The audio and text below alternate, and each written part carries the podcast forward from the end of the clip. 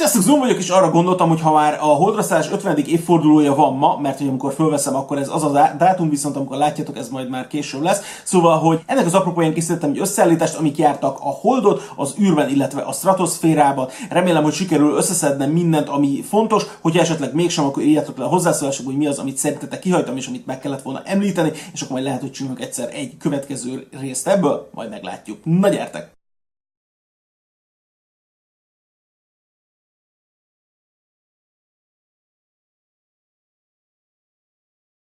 Eredetileg úgy terveztem, hogy ebbe az epizódba majd így tisztelgünk egy kicsit a Speedmaster család előtt, és akkor megnézzük a, a, a különböző kiadásaikat, aktuálisakat, a premúnokat, azt, ami a Holdon járt, azt, amit ennek az emlékére csináltak, a különböző évfordulós órákat, még mindent.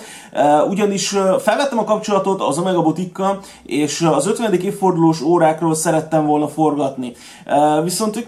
hát nem tudom, elzárkóztak igazából ez a helyes szó, vagy nem tudom, nem értették, hogy valójában mit szeretnék, de annyi kiderült, hogy egyébként az 50. évfordulós uh, Speedmasterba készült, nem tudom én, nem tudom, valamikor beszéltünk róla limitált példányszám, és Magyarországra került összesen három darab, úgyhogy ha esetleg valaki ismerősének az ismerősének az ismerőse tudja, hogy ki az a három ember, aki ezt került, és szívesen elmehetnék oda, és forgathatnék erről, akkor azt megköszönöm, de nyilván egyébként nem számítok arra, hogy ez megtörténik. Ez az 50. évfordulós kiadás egyébként nagyon durván néz ki. Kilenc különböző variációja van, és nyilván az árak ettől függenek, hogy ilyen másfél milliótól indul, és így láttam 6,5 millióig az árat, ez nyilván nem bolti ár, hanem ezek ilyen, ilyen másodlagos piacról származó Chrono 24 és hasonló árak, de mondom, a, önmagában a kiadás az nagyon tetszett, hogy, hogy egy speciális dobozban érkezett, konkrétan a hold leszálló egységét mintázó tartóban érkezett hozzá, és nyilván a doboznak a belső része az a hold felszínét ábrázolta. Tök jó volt ez a kiadás, úgyhogy nyilván az Omegának ha valamit, akkor az 50. évfordulót nyilván meg kellett lovagolnia. Amikor tavasszal jelentette be egyébként az Omega a különleges 50. évfordulós órákat, és egyébként azt hiszem néhány nappal ezelőtt láttam, hogy a Kaliber 321-et, ami a, a Hold, tehát hogy ami a, a Moonwatch-nak az eredeti verkje, annak a reworkjét bejelentették, hogy valamikor a télen fog érkezni ez a Kaliber 321, és ebből egy platina kiadás érkezik, aminek a számlapján természetesen fehér van, de nem is az a lényeg, hanem hogy a régi Kalibert gyakorlatilag megcsinálták újra, és ez a kiadás az 50. évforduló előtt tiszteleg szintén, úgyhogy lehúznak még egy bört a Speedmasterről, de hát addig kell nyúzni a lovat, ameddig lehet. Az Omegának egyébként nyilván szüksége van arra, hogy csináljon még egy limitált és még egy különleges évfordulós kiadást. Azért a platina kiadással kitettek magukért a srácok rendesen, mert azon kívül, hogy ugye újra megcsinálták a Kaliber 321-et, nem frissítettek rajta egyébként, hanem elvileg az eredeti specifikációk alapján készült, viszont maga a modell az platinából készült. Zafir elő és hátul, tehát hogy üvegbetétes a hátlapja. Ez a bőrszíjas megoldás egyébként nekem tetszik. Funkcionális, funkcionális és egyébként viselhető, és nagyon szépen játszik a fény és az árnyék ezekkel a kontrasztokkal, tehát hogy a, a platinával és a feketével, és hogyha már fekete. A számlapot, ahogy nézitek, a segédszámlapok például Onyxból készültek, tehát hogy az még ad egy plusz textúrát ez az egészhez. Nyilván minden máson felül, hogy ugye ennek is a tahimeter az kerámia berakással készül, ugye maga a funkciógyűrű. A számlapon a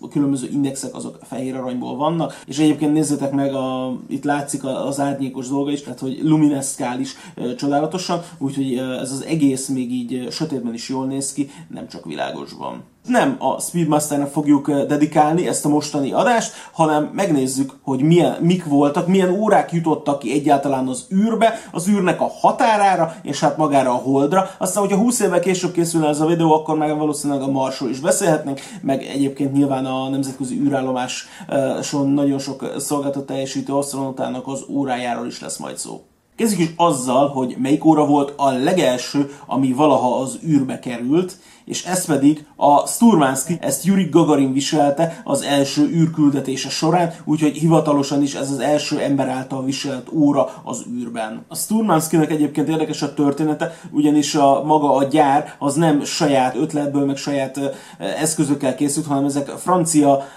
technológia volt, amit annó a szovjetek vettek, és ez alapján gyártották az órákat. Nyilván egyébként voltak saját fejlesztések, például saját fejlesztésű másodpercmutatós rendszerük volt, volt egyébként az órában, úgyhogy voltak olyan dolgok, amiket ők azért belefejlesztettek, de az egésznek az alap ötletét, az alap technológiát azt a franciáktól szerezték. Ami a NASA-nak a Speedmaster, az az orosz űrkutatási hivatalnak a Strella. 1959-től gyártották azt a fajta Strella órát, ami egyébként egy osztoglobkerekes kronográf, amivel az első orosz űrséta megtörtént, ugye Gagarin csak repült, viszont az ő kollégája Leonov ő volt is űrsétán, és az ő első űrsétát ebben az órában hajtotta végre. Ugyanakkor az, ennek az órának a gyártását 79-ben befejezték, a gyártás befejezése után viszont a Polyó előjött egy ilyen újra kiadása, és így gyakorlatilag a mai napig elérhető, a, egyébként nem az eredeti verkel, viszont egy 31-33 nevű verkel, ami egyébként egy kicsit más, mint ami az eredeti órában volt, egy kicsit megújították, más lett a, a magában a a számlap is, mert eredetileg valami négyféleképpen lehetett elérni a számlapot, volt, volt világosban, volt sötétben, volt cirilben, volt latinbetűsben, a, a, a Pójónak az új kiadása pedig, a megújított kiadása pedig már nem ilyen, viszont mondom, a 31-33-as verkel szerelték, viszont ez gyakorlatilag a mai napig elérhető tőlük, és így ha valaki nagyon oroszmányás, és szeretné az orosz űrkutatásból kivenni a részét, ezzel az órával beállhat Gagarin, Leonov és Gubarev mögé valahova a sor végére, de legalább úgy érezhető, hogy ő is egy az orosz asztronót asztronauták közül, a máshogy nem legalább virtuálisan. Érdekes egybeesés, hogy a holdra szállás is 50 éves, és az automata kronográfoknak a megjelenése is 50 éves. Viszont ne zavarjon meg ez az összefüggés senkit, a legtöbb kronográf, amikről ma beszélünk, azok egyáltalán nem voltak automaták, mindegyik kézi húzós volt, de az első kivétel jöjjön rögtön most. A Seiko 6139, ez a csodálatos arany számlapos, és egyébként ilyen kék és piros, azért ez mégsem a klasszikus Pepsi, amiről beszélni szoktunk, viszont ez az első automata kronográf, amit Póg ezredes viselt a Skylab-en 1973-ban. A érdekessége a dolognak, hogy ez nem volt része a hivatalos názás felszerelésnek, sosem kapott a Seiko hivatalos náza minősítést, viszont mint személyes tárgyat magával vihette az ezredes a fedélzetre, és ezt használta is küldetés során, és ezt fényképek, hivatalos názás fényképek is egyébként bizonyítják. Ezeket egyébként ilyen 3-500 dollárokért be lehet szerezni használtan, vagy egyébként léteznek ennek azóta is különböző kiadásai a Seiko-tól, de nyilván azok már nem az eredeti specifikációkkal rendelkeznek, hanem azóta fejlesztettek rajtuk. Egész sokáig tartotta magát órás körökben az a tévhit, hogy Reinhard Führer 1985-ben viselte az első automata kronográfot, eh, ami a SIN 140-es, vagy 142-es, igazából, hogy most eh, a kettő nagyon közel áll egymáshoz, valójában mindegy is, hogy melyiket viselte, de hogy, hogy ez volt-e az, e, hogy ez volt az első automata kronográf az űrben, de nem ez volt, hanem ugye a Póg ezredes 11 évvel korábban már viselte, csak annak nem volt akkor a hírverése. Ez utólagosan derült ki egyébként fényképekről, hogy a, hogy a Seiko 6139 és 11 évvel megerőzte a Reinhardnak az óráját. Hm kellemetlen. Ugyanakkor a szín is büszke lehet magára,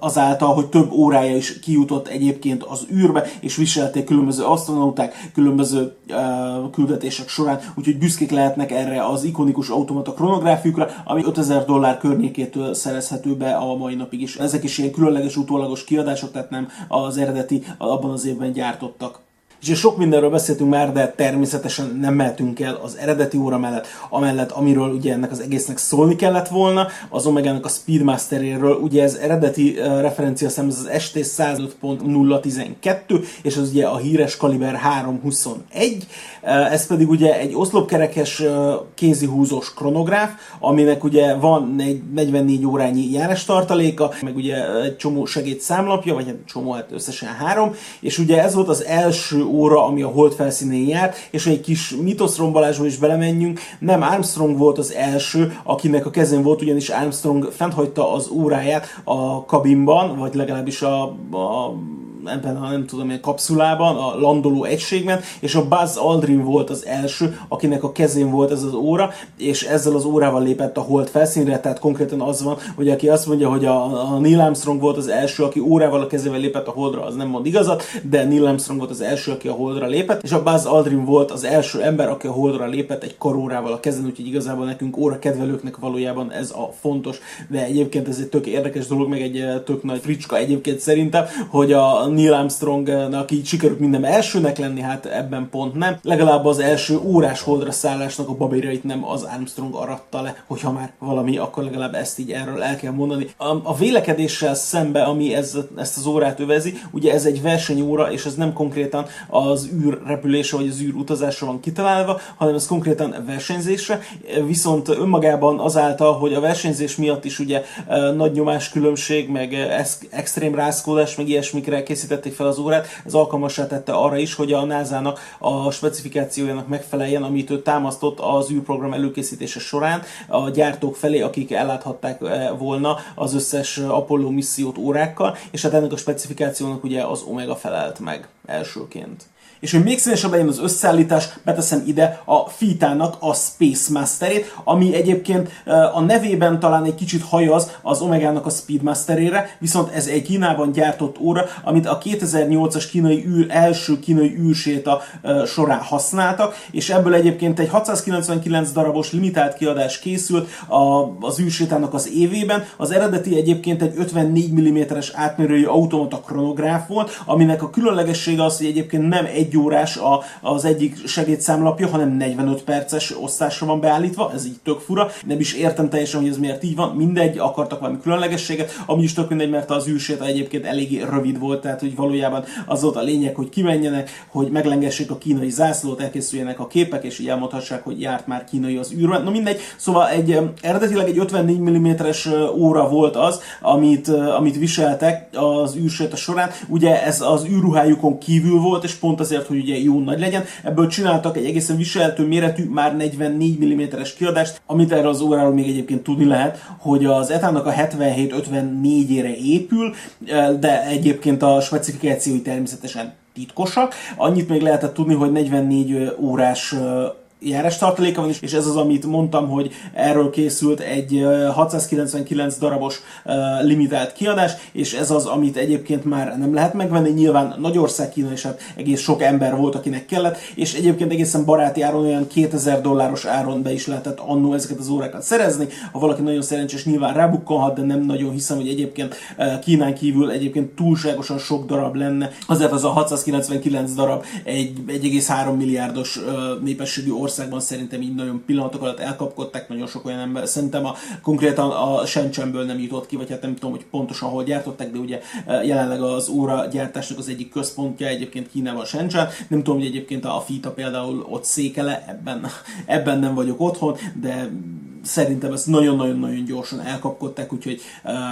úgyhogy igen, de gondoltam, hogy azért mégiscsak a kínai űrjelenlétnek és a kínai űrkutatásnak egy állomása, és ha, ha már van állomása és van órás vonatkozása, akkor szerintem tegyük ide, mert hát miért ne tennénk közben valahova így eldől a világításom. A Breitling sem maradt ki az űrversenyből, bár ez igazából nem az ő érdemük közvetlenül, ugyanis 1962-ben, amikor a Scott Carpenter kiválasztották a Mercury űrprogrammal való részvételre, ő mint korábbi pilóta, aki megjárta egyébként a koreai háborút, és megkereste a Breitlinget, hogy igazából neki szüksége lenne egy olyan órára, amit a Mercury küldetés alatt használt, ugye aminek az volt a célja, hogy háromszor egy űrkapszulában megkerüljék a Földet. A Breitling nyilván készséges volt, és készítettek neki egy külön egy különleges órát, ami ugye az ő kérésen megfelelően 24 órás beosztása volt, tehát hogy pontosan tudja, ugye, hogy mennyi az idő éppen. Ugye nyilván az elveszíti az ember az időérzékét ott fenn, mert hogy nyilván máshogy telnek a nappalok, ha már ott fönt lehet ilyesmiről beszélni. A küldetés természetesen sikerrel járt, és Scott Carpenter kapitány megkerülte a Földet háromszor az Aurora 7 nevű kapszulában, és a Breitling egyébként egy Cosmonaut nevű variánst készített ebből az órából, és ez az, amit egyébként ő megkapott, és érdekes, hogy, a, hogy pont ezért, a, hogy részt vett ebben a misszióban, így a Breitlingnek a kozmonautja volt az egyik első óra, amit valaha az űrben használtak. A Breitlingnek egyébként hatalmas szerencséje van, ugyanis az űrkutatásnak a korai időszakában az astronauták általában repülőgépes, vagy hát repülőpilóták közül kerültek ki. Ez egyébként elmondható ugye a Scott Carpenterről is, de egyébként a Gagarinról is ez elmondható, de mondom szerintem számtalan, vagy hát a legjobb emlékeim szerint számtalan olyan olyan asztronauta van, akik mind, mind erről az oldalról érkeztek, és csak később tolódott át valahogy ez a dolog arra, hogy így kutatók kerültek ki, meg, meg tudósok, meg ilyesmi, meg egyébként informatikusok, mint a Charles Simonyi. Természetesen az összeállításból nem maradhat ki a Casio sem, bár egyébként sosem járt a Holdon, ugyanis a Casio-nak a G-sakja nagyon-nagyon sokkal azután született, hogy egyáltalán az Apollo program elindult, sőt, nagyon sokkal azután, hogy az Apollo programot leállították. A Casio DV 5600, 5900, 6900 és a 9000-es modellek is jártak a nemzetközi űrállomáson. Ugye megszerezték a NASA-tól az engedélyt arra, hogy ezeket lehessen használni, és kibírják az extrém körülményeket, amiket elvárnak, ugye a gyorsulást, hogy működjenek zéró gravitációban,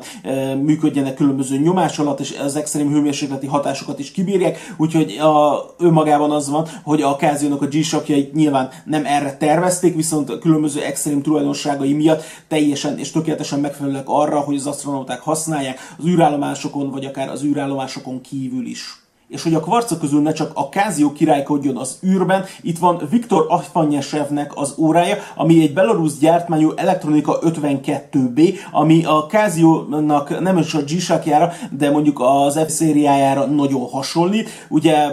gyakorlatilag krómozott házról beszélünk, a hátulja az természetesen uh, acél, tehát hogy az uh, rozsdamentes acél, de ugyanúgy digitális kvarc kijelzője van, úgyhogy gyakorlatilag mindenben hasonlít, ha nem is a g de valamilyen, valamilyen kázióra, de ez is egyfajta kvarcóra, ami járt az űrben, nemzetközi űrprogram keretében, úgyhogy úgy gondoltam, hogy még ez is kívánkozzon ide a listára. Érdekes egyébként a Bulovának a törekvése az űrprogramba való részvétellel kapcsolatban, ugyanis amikor ez az egész történt, akkor a Bulovának még nem volt saját kronográf verkje. Ugye 1967-ben vette meg a Bulova a Universal Geneve-et, ugye ők egy svájci óragyártó, és egy időben családi kézben voltak, és az egyik nagy szereplője voltak egyébként a svájci óragyártásnak, és pont, hogy nekik volt egy Compact Space nevű órájuk, és erre a, gyakorlatilag ennek a, a verkére, és nem csak, hogy magára a verkére, hanem a tokra is, még minden másra épült rá a a Bulovának a Moonwatch, ami, illetve hát a, Moonwatch prototípus, amit végül is ugye a Scottnak adtak, és ugye amit végül is elvitt magával erre az útra. Érdekes, hogy egyébként a az, a Universal Geneve-nek sem volt saját verkje benne, ugyanis egy Valzsú 72 vagy egy 7736 volt benne, és érdekes, hogy erre, ugyanerre a verkre épül még egyébként számtalan más óra, olyan ismert dolgok is, mint a Paul Newmannek a híres Daytonája, de egyébként volt a Zodiacnak a Sea Super, vagy a Super Sea Wolfja, de egyébként még volt a Hoyernek is a karrierája, és ilyenkor még nem volt együtt a, a, a Tech Hoyer, tehát ez még csak Hoyer karriera volt egyébként. Szóval, hogy ez a Vazsú 72 az egy egészen sok ismert és ikonikus órában sikerült belekerülni abban az időben, nem véletlenül nyilván, mert hogy eh, akkoriban azért eh, még nem törekedett mindenki az in-house, eh, vagy hát a saját gyártású verkekre, hanem hogy jól bevált verkeket használtak, és a Vazsú 72 egy ilyen. Érdekes, hogy egyébként azért sikerült ezt a végül is prototípus órát a Scottnak elárvereznie, és ezért tudták megvenni ugye 1,3 millió dollárért, mert ugye ez nem a nasa és ugye ezen keresztül nem is az amerikai államnak volt a tulajdon, hanem ez egy teljes egészében magántulajdon volt, és ugye így kapta meg, így lehetett az, hogy ő ezt el tudta adni, ugyanis hogyha az áram tulajdon, akkor ezt nyilván vissza kell szolgáltatni, ahogy egyébként a legtöbb ilyen órával megtörtént, és érdekes sztori még az, hogy jelenleg nincsenek meg azok az órák, amiken a legtöbb hold küldetésen, illetve legtöbb űrküldetésen voltak. Ezek a Speedmasterek egyébként eltűntek a múzeumba szállítás közben. Hát eltűntek nyilván, hát voltak így valakinek a zsebében nyilván vannak valahol. Nem igazán szokták méltatni a Fortis az űrkutatásban elért uh, eredményeiért, bár egyébként ez egy kicsit, nem tudom, uh, így furcsa, mert hogy az orosz-német közös űrküldetésben, ami a Mir űrállomásra történt 1977-ben, a Fortis B-42 volt a hivatalos űrhajós felszerelés, és ugye ez egyébként az ETA-nak a 77-50-es évvel van szerelve, természetesen COSC Certified, és készül belőle egy mai napig is egyébként elérhető 300 darabos limitált titánium kiadás. Nyilván a mai napig is elérhető annyit jelent, hogy felfelbukkannak, és így lehet venni, tehát nem az, hogy így besétálsz a Fortishoz, és szeretnék ebből a limitált kiadáson, mert úgy nyilván nincs. Ugyanakkor ez az óra, ha nem is a titánium változata, hanem a, a, az eredeti, vagy hát kvázi eredeti kiadása, olyan 3000 dollár körülért beszerezhető, akár Amazonról, akár bármilyen órás fórumról, ahogy én néztem őket, hogy ez megint csak egy, egy egészen elérhető dolog, ami része az űrkutatás történetének. És van még egy óra, még egy óra, aminek majdnem sikerült, vagy hát legalábbis sikerült, csak nem az, ami a többieknek. Ugyanis van a listánkon egy olyan óra, ami majdnem eljutott az űrbe, és ez nem azért, mert bármi történt volna, hanem azért, mert így tervezték. Felix Baumgartner eljutott az űr szélére, de nem fölülről, hanem alulról. Tehát, hogy ugye, ha emlékeztek, volt a Red Bull Stratos nevű uh, kísérlet, aminek uh, az volt a lényege, hogy emberként uh, mindenféle, hát nem azt mondom, hogy feltétlenül védőfelszerelés nélkül, de hogy különleges ruhában, de hogy egyrészt átlépje a hangsebesség határát, és szabad esésben érkezzen meg ebből a különlegesen kialakított űr kabinból. Eközben Felix Baumgartner egy Zenit El Primero-t visel, természetesen ez egy különleges egyszeri kiadás volt, egy egyedi modell, ezt Stratos Flying Strikeback-nek hívják, és ezt felkészítették mindenféle dolgra, hogy a mágneses mezőknek a sugárzását kibírja, hogy ezek szerint gyorsulást, hogy kibír egyébként az, hogy a hangsebesség fölötti sebességgel fognak egyébként zuhanni, hogy a rázkódás és minden ilyesmire fel volt készítve ez az óra, úgyhogy ez egy ilyen gyakorlatilag egyedüli, egyszeri és egy különleges modell, amit a Baumgartner visel, és ő nem, ez az óra nem volt az űrben, hanem csak az űr határán volt a Stratos atmoszférának a tetején, viszont mégis ide kívánkozott, mert azért mégiscsak szerintem egy egészen meghökkentő dolog. Emlékszem, amikor 2012-ben készült a Red Bull erre a Stratos nevű missziójára, vagy hát ilyen küldetésre. Ugye a Red Bullnak akkoriban erősödött meg ez a nagyon-nagyon-nagyon extrém sportos oldala, és hát nyilván a Red Bull Air rész is valamikor akkor kezdődött, és hát így próbáltak ilyen nagyon-nagyon extrém dolgot csinálni, és valószínűleg egyébként kommunikáció szempontból ez nekik nagyon meg is érte. Ugye az egész világ figyelte azt, hogy abba a kis szerkezetben, nem is tudom, kabinban lehetne ezt így nevezni, ami valójában ugye egy ilyen preparált hőlékbalon volt, csak speciálisan kialakítva arra, hogy fel tudjon menni a stratoszféra határára. És emlékszem rá, amikor néztük az ismerőseimmel így online, ugye közvetítették mindenhonnét, mindenféle kamerálásokból, hogy mi az, ami éppen történik, és ugye lehetett nézni, ahogy így emelkedik, emelkedik, emelkedik, és egyszer csak elér a stratoszférának a határára, és akkor így vártuk, hogy na mi lesz, és akkor egyszer csak így kinyitotta a fülke ajtaját a Baumgartner, és így kilépett rajta. Valami 39 kilométert sikerült a csávónak így szabad esésben megtennie, legalábbis 39 kilométer magasságból indult, és ugye ez egy rekordkísérlet volt, ahol megpróbálták átlépni a hangsebességét, és ugye ez a Felix Baumgartnernek sikerült is. Ugye a hangsebességet azt Mach 1 nevezik, és ugye ez a nagyjából 1100 akármennyi kilométer per óra, és neki sikerült Mach 1,24 mach menni talán, ami azt jelenti, hogy 1342 km per órával sikerült szabadesésben mennie, tehát sikerült a világrekord kísérlet. Jó, most ezt egy kicsit elnagyoltam, a max számnak ugye a számítás az valahogy úgy néz ki, hogy függ a tengerszint feletti magasságtól, tehát konkrétan tengerszinten, ez 1200 km per óra, de hogy feljebb megy az ember már csökken, és akkor ilyen 1000 km per óra is képes, de teljesen mindegy. A Felixnek ugye 1300 km per órával sikerült zuhannia, amikor leggyorsabban ment, úgyhogy átlépte a, az egy, az egy mehet, tehát hogy a hangsebességnek a határát mindenképpen, és ez azért önmagában is lélegzetelállító, és így meghökk meghökkentő, hogy ezt így embernek sikerült, anélkül, hogy bármilyen károsodása lett volna. Hát ez lett volna az én összeállításom azokról az órákról, amik megjárták a holdat, az űrt, vagy egyébként a stratoszférát. Volt itt egészen a drága kronográfoktól az elérhető áru kb. 50 dolláros órákig minden. Remélem, hogy sikerült mindent, ami fontos összeszednem, hogyha nem, akkor írjátok be a hozzászólásokba, hogy mi az, amit hiányoltatok a listáról, de én azért próbáltam így gyakorlatilag mindenhova lőni, nyugatra is, keletre is, északra is, de mindenhonnét szereztünk órákat, amik így az összeállításban szerintem előkerültek. Örülök, hogy jutottatok, és találkozunk legközelebb. Sziasztok!